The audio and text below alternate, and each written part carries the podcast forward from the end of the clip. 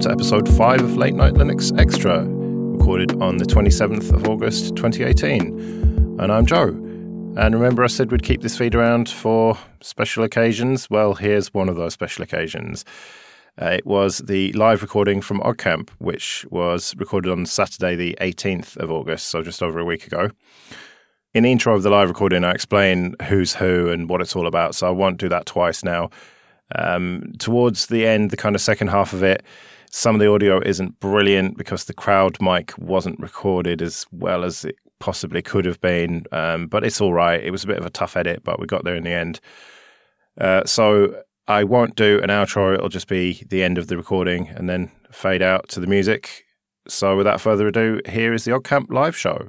Right then, everyone, welcome to the main stage extravaganza. Woo! so, Steady on, uh, it's not that kind first. of show. so what the extravaganza really is is a live podcast recording He lies. It's an extravaganza.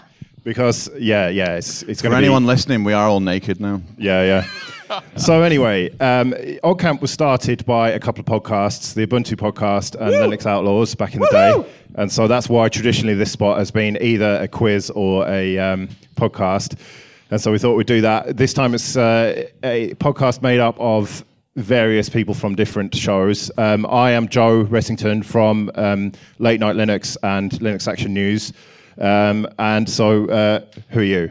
Um, okay, uh, so I am John, sometimes known as John the Nice Guy. Uh, I am, sorry, uh, uh, less of the quote marks, thank you very much. Um, I am a nice guy. He is a you. very nice guy. Uh, I am the, uh, the podcaster who does uh, a podcast where I do no, no talking, uh, cchits.net.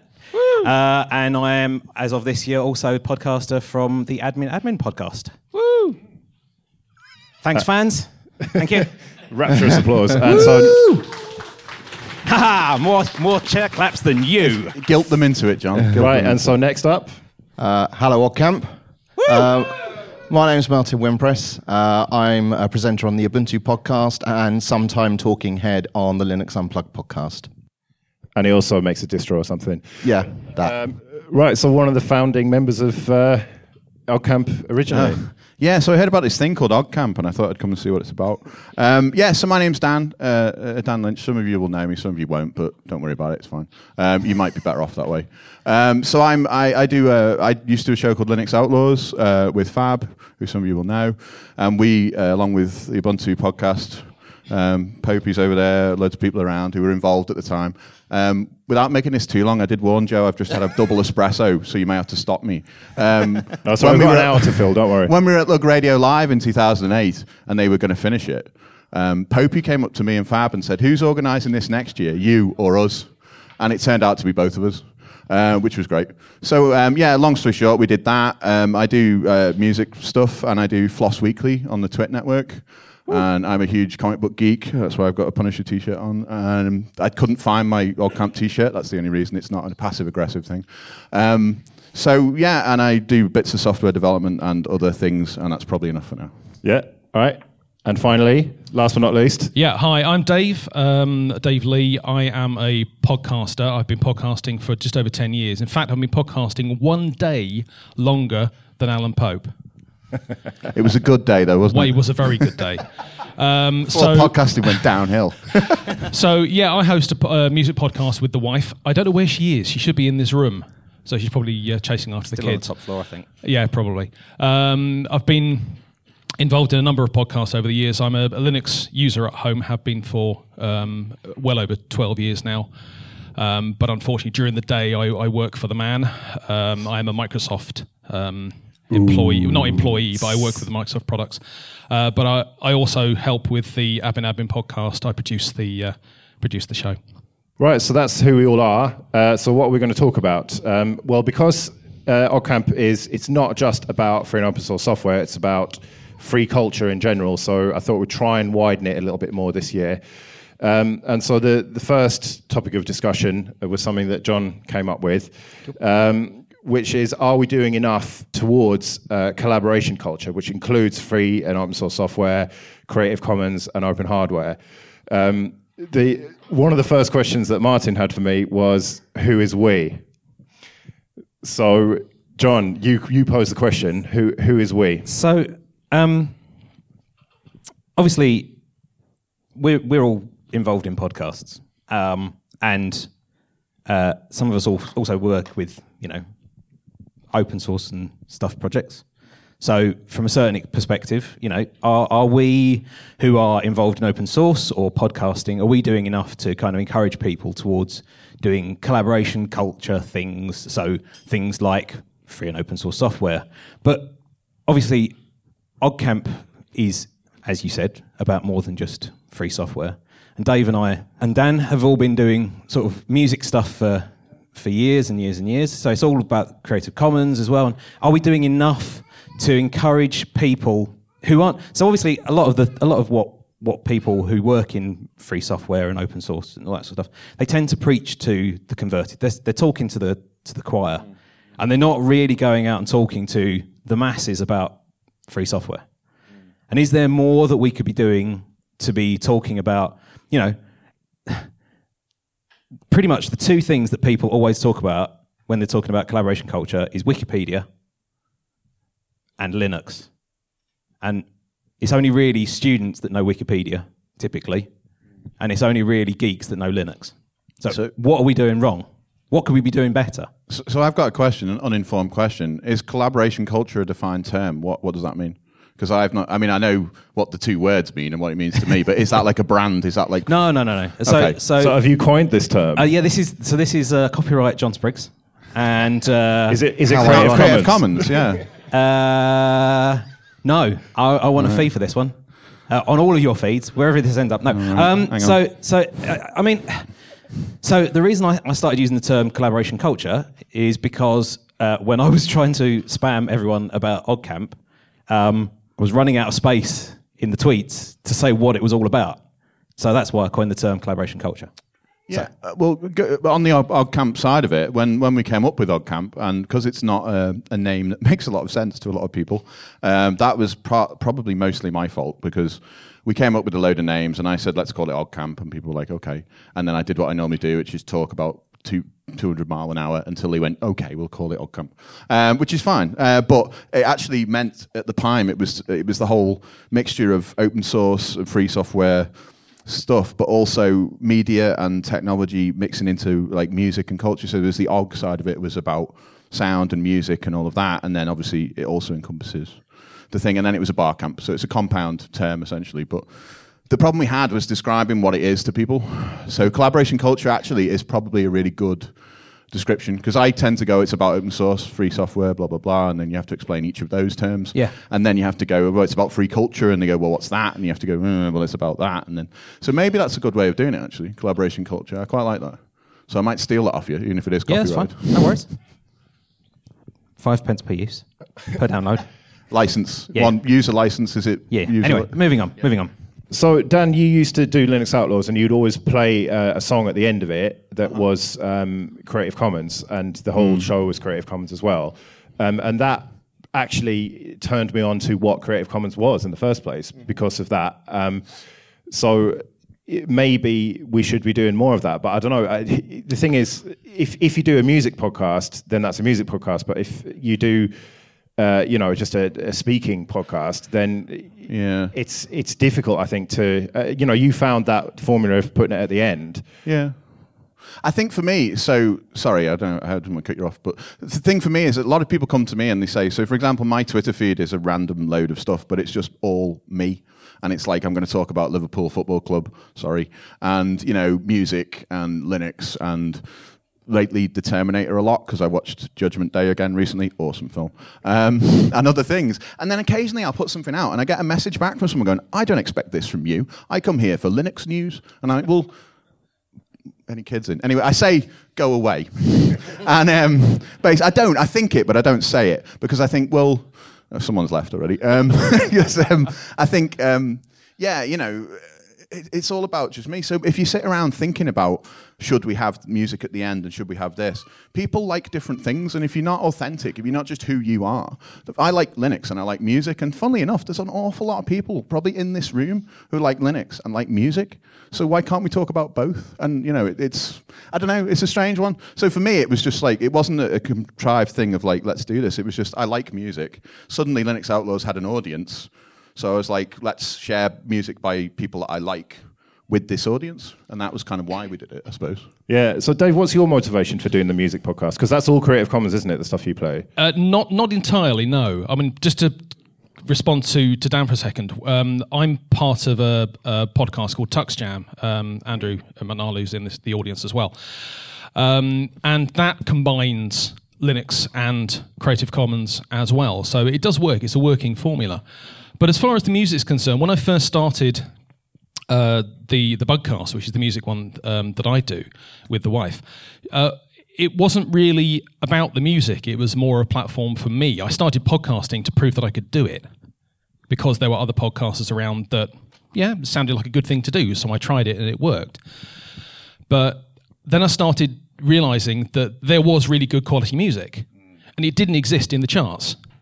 It existed in this small pocket of um, of of artists that were willing to give their music away for free or under a, um, a, a, much more permissive license than you'll get from uh, copyrighted material. And it was around about that time that I, I discovered uh, Jamendo, which is the main source of the music we get at the moment, and as also the main source of the music that goes into CC Hits because it's our podcast that feeds CC Hits. You are welcome. Um, so for all, all, three of you that download CC Hits, just very quick, I used to use CC Hits as basically the upstream for my Rathole Radio podcast. I'd listen you are to welcome. CC, I'd, exactly. So I'd listen to CC Hits and go that one, that one, that one, cool. It was upstream for me, so I definitely consumed it a lot. So you were basically the mint to John's Ubuntu to Dave's Debian. Kind of, yeah, yeah. Basically, yeah, yeah. Just, just for any of the geeks in the audience, uh, for the non-geeks yeah, in the audience. Nobody here is going to understand that joke. Are Not at all. Um, Not at all.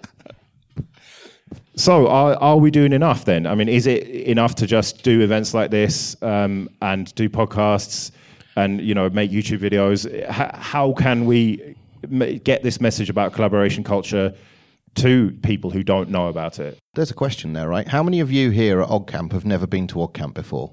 Good question. Oh, wow. wow, that's, that's almost amazing. That's yeah. good and how, how, many, how many of, how many of you with your hands up have been to an event like this before? So you've been to other events around, you know, half, open maybe. source, free software, Creative Commons, and stuff like that. Okay, interesting. Mm. That's really cool. So yeah, about half the people, like you know, and, and that's that's amazing. So what I think the preaching to the converted thing is a real problem for a lot of people. I mean, you get you often get like uh, groups, community groups, where they'll only allow people in who. Uh, you know, staunchly whatever free software. I'm not picking on a certain group, but free software or whatever it might be, and that's not really expanding the pool any. It's only preaching to people who are already on the, you know, who are already in, involved. But how do you get out of that? It's difficult because, in terms of music um, and so on, that you were saying about the music you got through Jamendo and mm. Creative Commons. Sadly, in the music world and other culture stuff, there's the attitude that there used to be about free and open source software, which is it's by amateurs. So how could it be any good?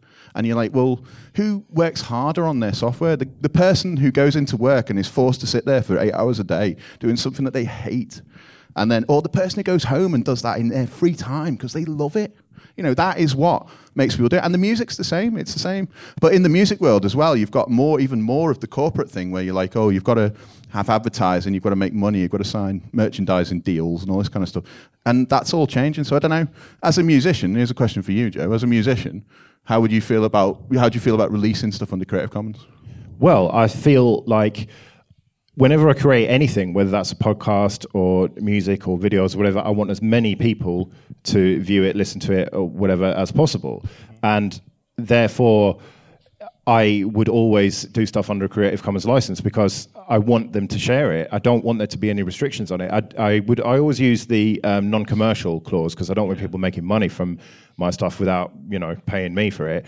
But if people want to share it, then great. Yeah, that that's the whole point of it. But I think that um, we whenever I start a new podcast, and I've been guilty of starting quite a few in my time, um, I always get emails from a couple of people or messages saying what license is it under. If you've got if you don't put a license on it, then it's um, all rights reserved, and people can't.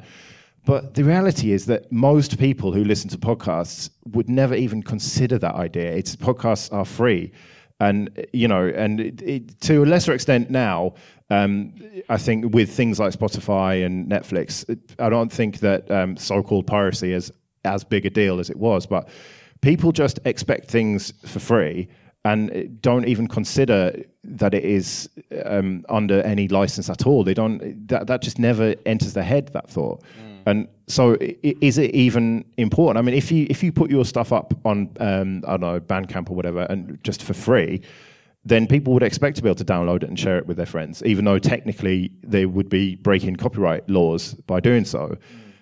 So the question is, does it, you know, does it even matter? Is it is it not just a formality, the Creative Commons thing, or you know, the license? And similarly with code as well. Mm. Um, these days, a lot of people will just put code on GitHub with no license, um, just expecting people to use it or whatever.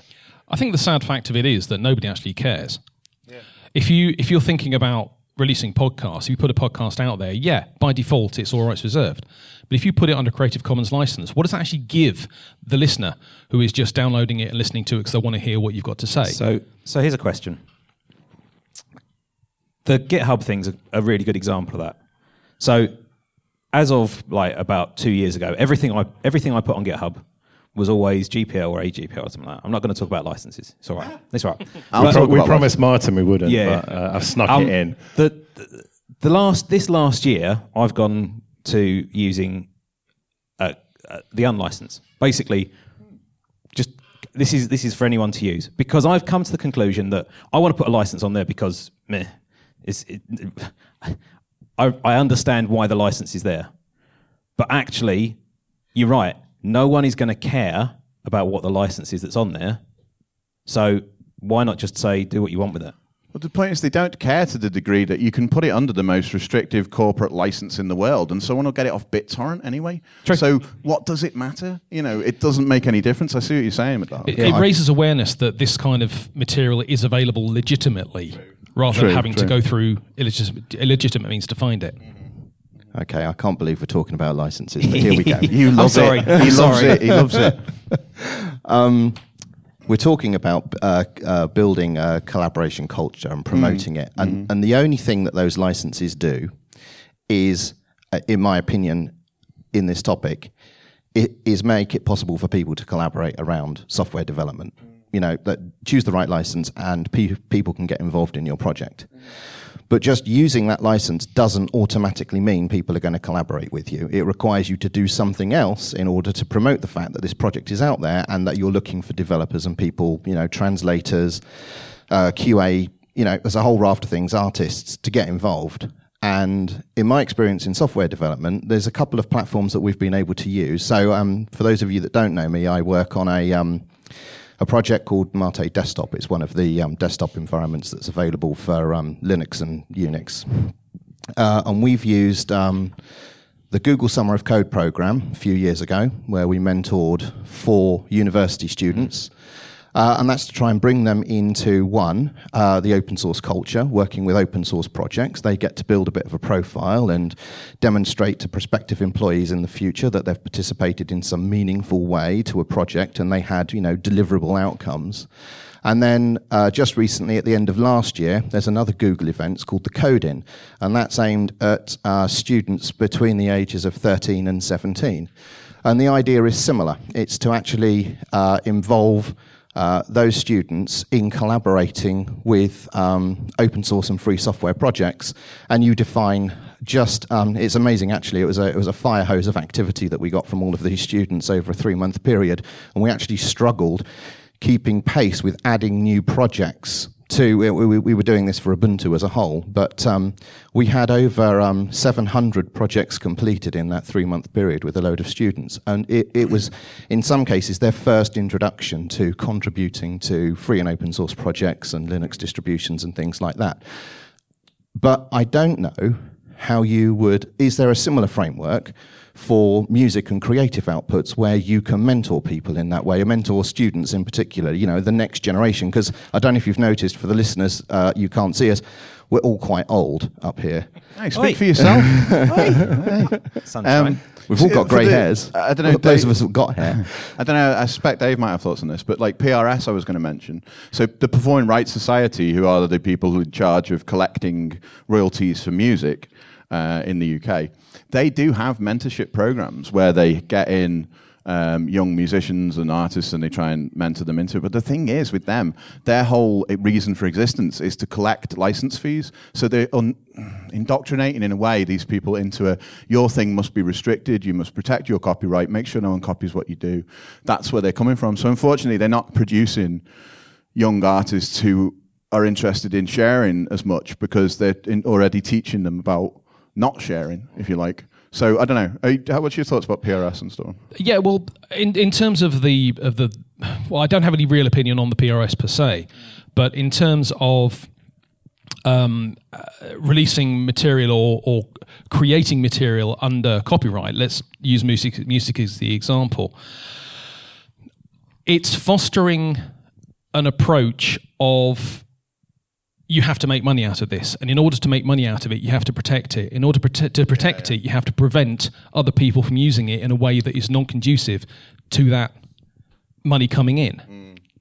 So what's the what's the incentive for a musical artist or any other artist releasing under Creative Commons to release under Creative Commons it's, if they're not going to get the money coming It's kind in. of like adoption, though, isn't it? And, and I had a great discussion with Simon Phipps, who's up there at the back, about in the software context adoption before. Um, but if we're saying about music, so here's a great example. Does anybody here like Iron Maiden by any chance? Yeah, everyone, uh, not everyone, but yeah, a few people here like Iron Maiden. Mark's around somewhere, he likes Iron Maiden. Um, so, does anyone know what Iron Maiden did with their last tour of South America, where they they looked at the BitTorrent stats for where their stuff was most pirated, and then they arranged their tour around the areas where they were most pirated because they could see that that was where they, and it sold out instantly. The tour sold out. To be fair, that doesn't doesn't Iron Maiden usually sell out instantly? Well, fair enough, but I thought the whole like, of course it does because yeah. two minutes to midnight. Um, right. But um, again, this shirt kind of fits for that, doesn't it? Um, but um, yeah, I just thought, you know, you could sit around and go, oh, like, you know, I also love Metallica, but they, they sit, I'm getting into metal here, but they sit around whinging about, oh, people are stealing our stuff. And you think, well, maybe you just need to like look at what is going on and use that information to realize that you're reaching more people and they want to buy concert tickets. And a lot of people, Metallica exactly, were a band who became popular because the radio wouldn't play them, but people used to share cassettes. And now they're against sharing. Yeah. They wouldn't have a career without sharing. Yeah. So I'm getting so I'm getting passionate now. Well, but, also, um, um, if you really look at how the music industry traditionally has worked over the last like 50 years, um, record sales, unless you're selling millions and millions, yeah, yeah. artists very, very seldom get any money at all, and they only make money by playing live. And so it would actually make sense for them to release their stuff for free, in both senses of the word free, um, Uh, to drive people to like them and come and see them live and pay them money so bringing this back to, to the subject a little bit. Yeah. Is is what you're saying is we need to do like a massive mailing campaign to like every every major artist and say, "Oi, give you give you." I think we free. need to get Bruce Dickinson in here to sort this out. Speak to John. Because I'd John be well up for that. but no, I think so. Bringing it back to the point about how do you spread this beyond our you know small circles, if you like, you've got to engage with people outside of your own group. So everybody in here has got I don't want to say responsibility because you know do what you like it's all cool but you know if we believe in something we've got a responsibility to at least tell other people and it's up to them whether they okay, believe in it. so taking that quick question for the audience. How many of you use again so how many of you use Linux at home? Almost everyone. Okay right. How many of you have converted one other person to use Linux yeah, wow. two thirds maybe. Yeah, quite a lot for the win. Okay. How many of you listen to Creative Commons music? Not so many. Not so many. Okay. Of about the people qu- that, about a quarter of the people. Okay. Of the people that listen to Creative Commons music, how many of you have encouraged another person to listen to a Creative Commons podcast? You have as well, so you can yeah, put okay. your hand up. Okay. Not now, that I've, many. I've got a follow-on question from that. Right. We, I mentioned the fact that if you use um, an open source license on your software, it, it enables people to collaborate with you. Okay, if you license your music under a Creative Commons license, for example, is there any incentive or a movement to have artists collaborate with one another because you've uh, you've effectively put your music out there and people could remix with it, for example? Yeah, well, you can make the same argument for like code. So, uh, without being funny, uh, and I don't want to get too far into licenses, how much do you know about Creative Commons licenses? Uh, not a lot. This is why okay, I'm asking the so question. let me break it down for you. So, Creative Commons licenses, there's a whole suite of licenses that, sorry guys, there's a whole suite of licenses and they all have different clauses. And actually, you can have everything from a GPL style copyleft where there's no derivatives unless it's, you know, all that sort of stuff. And then you have um, attribution. So, attribution would be the equivalent of, say, a BSD license where people can take it and do what they want as long as they keep the attribution. Mm-hmm. Um, and then there's always different things in between. And in terms of collaboration, one of the best things is um, oh, what's that site? Is it called CC CC Mixter? CC Mixter, which is a thing that, that uh, uh, like a repository, if you like, almost like a GitHub for samples and music right. that people release, like say riffs or drum beats or whatever, under a Creative Commons licenses for remixing. And I know okay. if I'm making a track and I need, you know, a drum beat, I can go to that and take it and use the you know right. depending on Brilliant. what license it's so th- this was why I was asking the yeah, question yeah. because yeah. The, the, that perfectly explains you know that there is a a palette of audio clips and sounds and music that you can actually reuse and and free like libraries, something. A, you know, like libraries in a program. But why is this you. not? Why is this not taught in music colleges? Then this, um, what's it called? CC, CC Mixter. CC Mixter. Because um, when I was at music college, if they told me about that, I would have definitely used it because when I first started making music, I would use a lot of samples. I had a lot of old records and stuff. But then it dawned on me, hang on, if I'm actually going to make any money from this stuff, as it, as I was nearing that and never actually did. But anyway, it, it dawned on me I can't be using these samples because it's going to cost me too much money. Um, if I'd known about something like that at the time, then I would have definitely used that. So, so what you're saying is the reason you didn't do that is because you didn't want to become the next Vanilla Ice. Hey, it's not wrong with Vanilla Ice, man. Ice is back with it. Anyway, let's yeah, not yeah. get into that. I've got the mic. I'm kind of like, um, so I did say in the pub last night we were talking about uh, ZFS or ZFS if you're American. And we started getting into, I think it was me and Popey and someone else talking about parity discs. And it was like, and he said, this is the most like OggCamp discussion ever. But everyone's partying away. And I kind of wanted to shout, when I say parity, you shout disc, you know, and like get them going. Like, um, okay. but it didn't quite work. There was loads of drunk people in the pub going, what are those people doing? But anyway, um, yeah, so back to the point about why didn't you do that or why didn't you know about it? Well, t- apart from the fact that John's already called us all old, um, CC Mixter hasn't been around that long. Yeah, yeah. Well, no, so I'm not saying that. that. it was, but I'm saying why. Uh, well, is it taught in music colleges? So when I was at music college, which was a few years ago. Um, so, yeah. so, so in the audience, we have we have somebody that works at a media college, and, awesome. and he's kind of shaking his head at me at the moment. So I well, suspect yeah, why can't not. we hear from what people have got to say as well? It's not known about. Okay.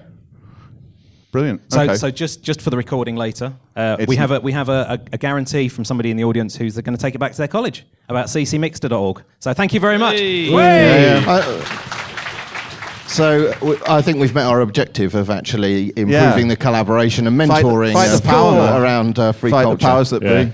All right, well, we're kind of halfway through, so we should move on to the second topic then. Um, and this is something that you, Martin, came up with. So uh, ask the question to us. Yeah, so in the light of the um, recent uh, announcement from Dropbox, if you're not familiar, that they've um, stepped back from uh, multi-file system support on Linux and uh, prescribing just uh, ext4 as a supported file system that Dropbox can will be compatible with from November this year.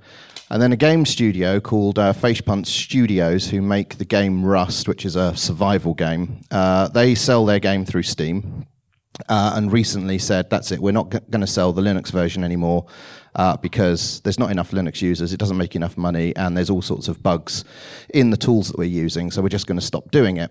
So, my question is um, how do you rationalize choosing proprietary software and solutions over open solutions? So, so I'm, I'm probably sort of the, the, the target case for this. So, um, it's all your fault, John. It's totally my, co- my fault. So, um, uh, much like Dave mentioned at the beginning, uh, I, I, work for the man, uh, and uh, in my day job, I have to run Windows software. At home, uh, I use Linux, I use Dropbox, I sometimes use Windows machines. I have an Android phone, which is sort of half open source and half not. Mm. Um, and essentially, my choice comes down to pragmatism. Um, if it works at the time when I need it to work, um, and it doesn't compromise, so so I have like a, so I work in network security, and network security is all about balancing um, risk versus convenience, uh, and it's that's security generally. Um, and effectively, my choice on proprietary software comes down to um, how much uh, conven- how much convenience is there for me to use this versus how much am I? It's not principles um, because because a principle is something that you you know I, I draw a line and I'll go no further. So it's not a principle. It's about a choice. I would prefer to use open source, and if I can use something open source for that thing and it works in a convenient and easy way, I'll use it. And if it doesn't, then I don't. But this, without dragging us back to the previous point, this does link to the previous discussion because if you worked for someone who, let's say, wasn't the man, and you worked in a you know uh, open source free software, for example, whatever. If you worked for I don't know a, a company that, or a, a, project, which thank God you're out there because we need these projects and companies. I'm just saying. Uh, but if you didn't, if you weren't the guy who's in there working for the man who will say, actually, there's an open source solution for this that's really good. Then they might not hear about it. Yeah. So that is again extending outside of mm. our core group. Yeah, okay. So I'm terrible for this because I am very much in bed with Google. Yep. So pretty much every Google service that exists, I use. Now, that's really just because it works. It does exactly what I need it to do. And I've tried, I've, I've spun up a, a Nextcloud instance on my VPS, which I don't use. Mm-hmm. Um, I pay for uh, Google Drive storage um, because it does exactly what I need it to do. And like I say, I've, I've tried moving to other um, to, to other services. But at the end of the day, I keep coming back to Google because it does what I want it to, and it comes back to the whole pragmatism thing. Mm. Um, I'm not a uh, an idealist. I'm not a Stallmanist. Forgive me. Um, I get the ideal. I really do, and the ideal mm. is a really good thing to work towards. But in in practice and in daily life, I don't believe it is necessarily appropriate. Yeah, so I use Google Drive. That's what my answer to that. The technical answer was, don't really care what Dropbox are doing because I use Google Drive because I hate freedom that much. Well, yeah, same. I've uh, got uh, Google Doc open with what we're talking about. I, I was, I was in fact lambasted by somebody for not just sharing stuff with Google. Didn't Drive. you know that like LibreOffice can do online stuff now? This is horrific. that was me, wasn't it? Uh, no, it was. Oh, anyway, oh. But uh, is is LibreOffice Online as good as Google Docs though? Yes, apparently. Uh, all right. Okay. So if, if the voice of authority Hang on, says let, yes, us put out another poll. Who here has used LibreOffice Online? I never heard of it. Uh, only well, like three or four people. Four, five wow. People. Okay, that's not a lot. Yeah. Who here has used Google Docs? Everyone puts their everyone. hand up. who who uses Google Docs regularly? Oh, not that half, many people. Half, half the people. Yeah. Right. Have we got a mic at the back that you know? I'm on the board of directors of the Document Foundation. That's why, so I have to declare an interest.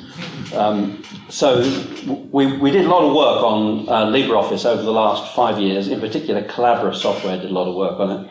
And we've taken LibreOffice and we've made it available as a service you can run on your server. We've integrated it in with Nextcloud so that it will simply work with Nextcloud. It offers the uh, access to all the features of LibreOffice through a web browser. It works pretty well uh, it needs more users so that we get more testing and so that it gets stretched more. And if you are at all thinking about having a collaborative document activity at where you work or in a club or in a local society, try spinning up Nextcloud with LibreOffice and see how you get on with it. And you'll find it is at least as good as uh, Google Docs, as it gives you real-time collaboration, shared markup, uh, except you're in control of your own destiny. There's one one very important question though. Um, uh, how does it work on mobile? Does it work on mobile? Uh, how does it work on mobile? So it, it will work on um, a, a, a screen that's big enough to view the document. Read no. That's a very politi- That's a very diplomatic answer. on my Pixel XL Um, on on your Motorola flip phone, it's going to be well, no, obviously, but with a 5.5 inch screen, is it as good as Google Docs? Because I use Google Docs every day now. Okay, so what you'll be using is Nextcloud, and you'll be browsing the document from Nextcloud, and yeah. on your phone you'll be viewing it either with LibreOffice Viewer or with Google Docs, which opens ODF files. So yes, it works just as well. Do you have to host it yourself though? Because I mean, I, I, we can do that here, but if I try and get somebody who's outside of the groups that we're talking about, and they go use this, and they'll go, but I'm not, I don't know how to set up a server, I don't know how to do that. Is there a service where I can go and just use it? Uh, at the moment, there isn't. So that's what you need. So what we've done at the Document Foundation, we have a sysadmin who's spun it up for us on uh, on a in, in a virtual, virtualization environment.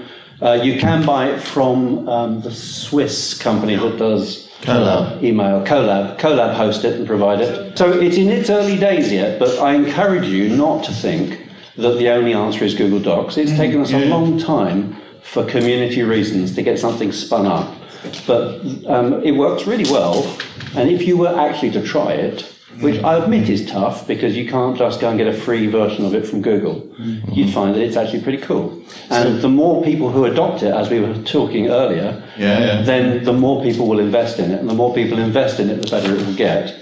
And it's a piece of software that actually respects your freedom. Yeah, and that is very important. But what is more important to me is that it works 100%. And if if we're not there yet, then uh, you know we've got this vicious circle. We've got this problem. I need it to be working right now. I'm going to kind of switch to Simon's side of the argument here because actually I have used Next Nextcloud and I've used some of the integrated stuff just to play around with it, and it was really great out of the box. And that's, I mean, all I had it was as easy as installing something like WordPress, where you just go, you know, load the files, press a button for the installer, and it worked. For, so for, for people looking for an even easier way to install oh, uh, Nextcloud, get your bells out, Chill. snap install Nextcloud. Yeah, all done. I have actually tested that and it works very well. Thank you very much. So on Nextcloud, if you've got Nextcloud, then you can use it. Simon was talking about you know self-hosting, and uh, uh, uh, one of the ways that I rationalize some of the proprietary software that I use, for example, Dropbox, is yes, technically I'm capable of hosting my own uh, Syncthing network or whatever it might be for synchronizing files and documents backwards and forwards. But it's the time it takes me to set that up and maintain it and I've aside from work and, and, and the project, the open source projects that I'm involved in, and podcasting and all the other, I have limited amount of time, and I choose sometimes to just buy a service that somebody takes care of for me because it, it saves me time, and that's the value proposition that I find valuable there. So I make a trade off uh, for my time. Quick shout out. We have two very important members of Floss right here, right now. Why not talk to Randall? convert him from Google Docs for this all-important spreadsheet right up to LibreOffice. I mean, you, and, and, speak to him about Mumble too while you're at it, because that thing run uses Skype. Yeah. So uh, okay. So without obviously Randall's not here, so I can't answer for him. But I can tell you that um, in Randall's case on FLOSS Weekly, he is hosting a show on the TWiT network where they decide what platforms are used. They decide that they prescribe Skype. Skype um, so we don't get the choice exactly of what we use. Um, so in that case, we don't need to talk to. Sorry. Good idea on the spreadsheet. No, totally. I agree. I completely agree. All I'm saying is, don't talk to Randall. Talk to like Leo or someone uh, who really makes the decisions. Because Randall, knowing Randall, would do that in a heartbeat, even if Leo said no because he's that kind of guy because he's awesome. But um, but maybe he might not be doing the show the week after. I don't know. So maybe we need to speak to the upper management about that. But definitely, I take the point. Sorry to bring you back to uh, the previous topic slightly, but it, it's um, sort of related. Um, if you're um, putting out um, a free podcast and you're saying Creative Commons and everything, how do you uh, balance out the uh, whole idea of sponsors and them wanting to get their brand and everything across? Mm. And you're saying, I'm just giving away this podcast for free, so how do you I'll, balance that out? I'll start on that. We don't have sponsors. yeah. Why are you clapping not having sponsors? I wasn't looking no, for no. a round of applause. Well, no, no, That's seriously. just can we get the mic to our problem. If you, if you yeah, want, yeah. can you explain why you clapped that? Because I'm very interested in that. Oh, no, no, why, no, why you, why do you clap the idea of not having sponsors? Oh, it's gone Jeremy Kyle now. uh, when I listen to a podcast, I want to I w- I don't want to listen to radio. I don't want to hear commercials. I don't want to hear sponsoring. Now I understand that it sometimes it's useful for the podcast because yeah, Just sometimes without sponsoring you don't you, you, you can't. Okay, so so to your point, I should be more accurate. We do have a sponsor. If you want a fine, fine VPS, go to Bitfolk, who, uh, who provide our hosting, but we don't do ad reads. On, on late, late, night Linux, you have uh, one or two sponsors, but it's, yeah. it's, it's, just a short message. message. Yeah. That, that's, that's, I'm okay with that. Okay. But, uh, you know, some, some podcasts do have like uh, five minutes sponsor and, and, and I, I, don't like that. I don't. I don't want to hear that in a podcast. Well, neither do I. I mean, you know, that's. I don't like adverts. I skip them on other people's podcasts. I assume they do on mine. Don't tell the advertisers. But um, you better cut that. They're out. right there. They're right there. Hello, Entroware.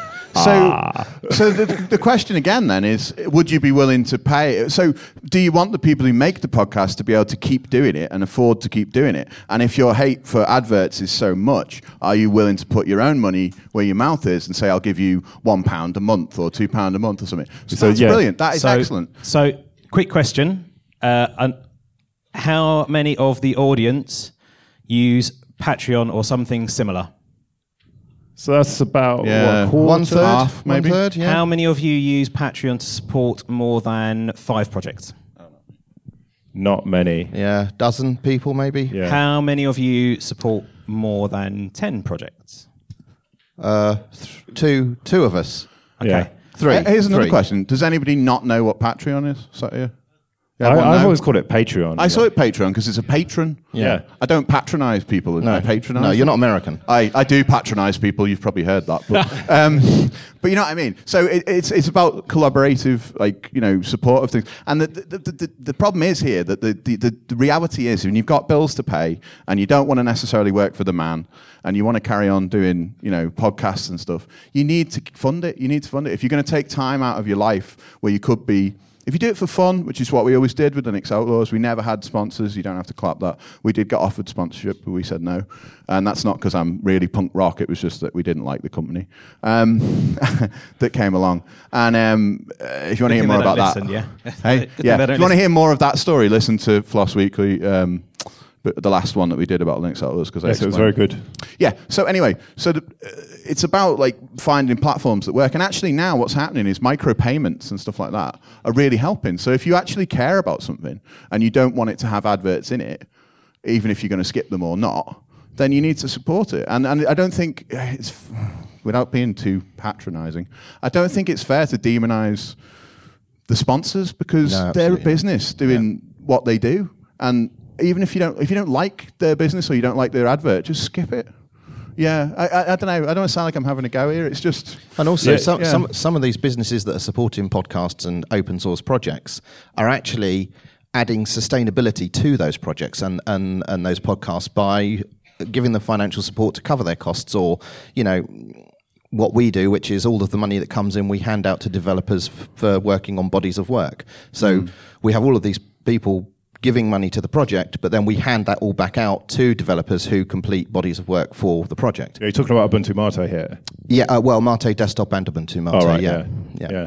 But it's about who you're promoting as well. So I, I forgot. I f- forget it. I'm just going to say who it was. We had we had GoDaddy offer us money for Linux Outlaws. Yeah, I know. So we were like, uh, let's ask the community. So we went on our forum and we asked them what they thought of GoDaddy, and they were like, they are the devil. So we went, probably not a good idea to get in bed with them. Although, actually, as I've said, I love metal, don't mind the devil. But anyway, um, so we didn't. But if it had been a company that we'd liked and respected or a project that we'd liked, then I wouldn't have a problem saying that I would promote them. If it's something that you use and you agree with, there's no problem in that. It's, it's all, if I'm there promoting Smith & Wesson or, you know, something like that, I'm not going to feel cool about it. So, so again, I guess it's coming back to the, the question about compromises, which is what, what we started this, this, this topic off about. What did we start on? Rationalising the choice of proprietary solutions over Sorry, open yeah, ones. I've taken that way about. I think we've deviated slightly. No. Yeah. yeah we might be a little bit off in the weeds.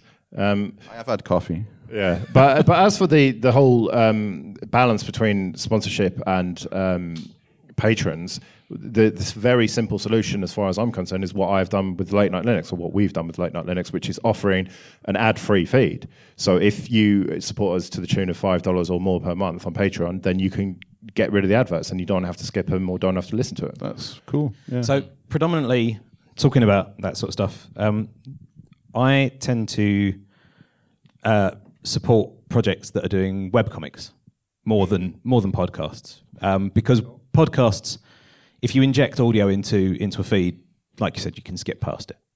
If you're reading a web comic, chances are you're not going to. You're either going to be running an ad blocker for everything, in which case they'll never get paid, um, or you're getting pages full of adverts. And one of the pod, one of the projects that I supported um, was earning enough revenue from Patreon, Patreon, whatever it was, um, to just completely remove all the adverts from her website. Fantastic.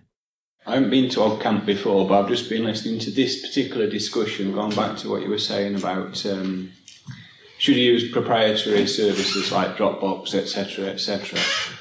Um, if you pay money for that, you know, it's like paying Richard Branson to buy another nail for one of his yachts or whatever. You, you know, it's just you're just a drop in the ocean as a customer for those uh, services and you don't have to they won't you don't have to cry for them if you leave their services and move over to open source. That goes without saying. But to me what's more important is on the other side of the coin that when right okay I, I work for a cooperative that offers web web hosting and online services so that's where I'm coming from. But more than that if you pay money to those people two things happen. One is that the people who work in small co-ops such as ours um, put bread on the table, you know, right? And um, secondly, the effect is that is like a multiplier effect because we're in touch with and supporting 200 customers, and 100 of them are, are you know, a quarter of them are, are members as well, and each of them brings their own network. So every, you know, every quid that you put into the into the open source movement rather than into Google and so on so this is a really good point, and this is this is something that we didn't discuss. So instead of using Dropbox or hosting my own, I could find an organisation l- like yours and pay you to provide me the hosting solution that I want. And now I'm using an open solution, and I'm supporting your organisation, and organically you're then supporting other projects in the process. Brilliant. Um, just to answer Martin's original question about what, what the where the, we draw the compromise. For me, I find, I mean, taking work aside because I have to use the computer I'm given at work, which happens to run Windows, but at home, the where I draw the line is if I am doing stuff, if I'm trying to create stuff or I'm trying to look after my data, I will always use open source software to do that. But where I draw the line is if what I'm doing is purely for entertainment, so if I'm playing games or if I'm watching movies or whatever else, I don't really care about the license because I'm not going to be saying, oh, well, I didn't like that scene of the movie or I didn't like that bit of the game. I might go and change that so that I enjoy it more. Um, you know, I'll play another game or I won't play that game or I'll do something different in the game. Uh, so for me, it's about if it's purely about entertainment, then it doesn't matter whether it's proprietary for me or not. It, there's no value for it free. Those of you here that are using desktop Linux in some way or other, are you using desktop Linux because you believe in the philosophy, or desktop Linux is the best operating system for what you want to do. So, hands up, it's just the best operating system for what you need to do. Wow, okay, so that's two thirds maybe. And then hands up for people that are using it for philosophical reasons. And yeah, both. Yeah, about yeah, the same. Okay. Although for me, primarily, it's pragmatic. You know, I, for security is the main reason: security, stability, and speed. And I think that of all so that comes the, under the best op- is the best operating system for, for what you want to do yeah, in which case yeah. exactly I've heard a few people today say, like, work for the man, I have to use Windows, or yeah. I'm forced to do this. And it reminds me of a conversation that happened on Hampshire Linux User Group mailing list about 10 years ago when I said on that mailing list, I'm stuck because I have to use Windows at work. And a guy called Keith Edmonds, who's been prolific on that uh, mailing list for a long time, said, No, you don't your life is under your control. It's your destiny. You can control that. If you don't want to work for a company where you're forced to use Windows, change. Work somewhere. Work somewhere else. I said to someone last night, actually, if you don't like your life, change it. And you know that's it's possible. I know there are outside forces and people have responsibilities, but okay, so you can change your life. What if you do like your life? Then don't change it. Enjoy Ex- it. Yeah, precisely. So I've I've been working with Microsoft SQL Server for many many years, and I've built up my uh, expertise and knowledge through working with it. For me now to then try and make that decision to say, okay, well, I'm not going to do that anymore. I'm going to do something else. It's probably a little bit late in life to do that. So it. I did that. I flushed all the SAP knowledge out of my head. I knew you used you, to work on SAP. I did think. Were you that. working for yourself at that point? No. Right. Okay. It was a hard reset on that. On using Google Docs rather than um, Collabora LibreOffice, we also have to deal with the inertia thing some of us, I would never ever use Google Docs, but I have to use it because even against company policy where I work, some of the managers insist on sharing their documents using it. Um, I am stuck with that because they will not change their behavior and I can't dictate it. On the sort of choosing to use the ethical ramifications of choosing proprietary versus open source software. Also, with if you choose proprietary software, you have other ethical considerations such as the behavior of the company in terms of its business and also the people who sit on its board of directors. And I would encourage you to look at the board of directors of Dropbox and some of the things they've espoused outside of the company. It's an interesting one though, because I mean, so you can say that about. I know lots of people who who try and be very ethical consumers in other fields. So how many people here drink, say, Coca Cola? There's empty Coca Cola bottles on the thing. Coca Cola have murdered people in India, but people still buy it. And and I've drunk Coca Cola probably today. In fact, no, I did today. But I know people would say to me, "Don't drink Coca Cola because they're horribly horrific." But what am I going to do? Make my own cola? Not drink cola? Um, no, it's, drink, it's, drink Pepsi. That's much better. I actually, do, yeah, but I mean, I actually do prefer Pepsi, but usually. But that, who's to say they're great? If you examine the board of directors of Pepsi, they're probably just as bad. Yeah, and um, I went and bought some polos just now from. They're awful. They're just yeah. Nestle, like the least ethical company in the world. Oh, Nestle, yeah. Try and boycott them. Well, exactly. Try and boycott Nestle. Yeah, yeah. I'm just addicted to polos, though. Unfortunately. I, I work for a man for the the, the company that has traditionally been very anti-open source and is now becoming more more open to where managers are actually saying, "Oh, actually, yes, we should choose that open source option."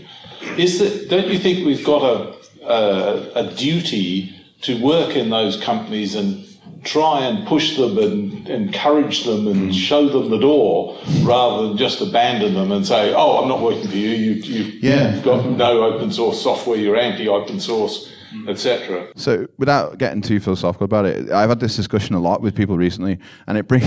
This is going to sound really uh, uh, philosophical. I promise I'm not stoned at the moment. I'm just coming down off the coffee. Um, so it brings me back to Gandhi. Let's be honest. Gandhi said an often quoted thing, which is "Be the change you want to see in the world." And Gandhi was fantastic, but he was also an awful father. So there's all kinds of things you have got to work out there. But let's stick with the good parts of Gandhi, right? So, which were overwhelmingly the majority of him. Um, so, yeah, he said that, and he defeated the British Army by sitting down and not even fighting them. And he, but he's ma- he made the change that he wanted to see in the world. And of course, that went tits up with partition and all the rest of it. But again, let's not talk about that for now. But if I agree, you have to be the change you want to see in the world. Because so, who else is going to do it? So on, on that note, um, one of the uh, one of the things quickly, that I, John, it's five o'clock. Quick, quick, okay, one of the things that um, we were uh, not not too long ago, I tweeted something, retweeted something that somebody else posted, which is um, like very much similar per quote. You know, be the change you want to be. Um, if you want to see change, you need to reflect that in something you're doing. Now, we said before about bringing people on board into open source and free culture and collaboration culture. We need to do that, and that that in itself that will make the biggest difference because the more people that know about it, it's a, it's a network effect. The more people you tell, the more people it goes on to. Right, so let's all get on WhatsApp and Facebook Messenger and tell some one of your friends. right, with that then, uh, it's almost pub o'clock. Uh, what pub are we going to? Uh, so tonight we are at the Hideout at the Sheffield Hallam Students' Union. I look forward to seeing everyone there. Thank you very much, everyone. Hey! Thank you.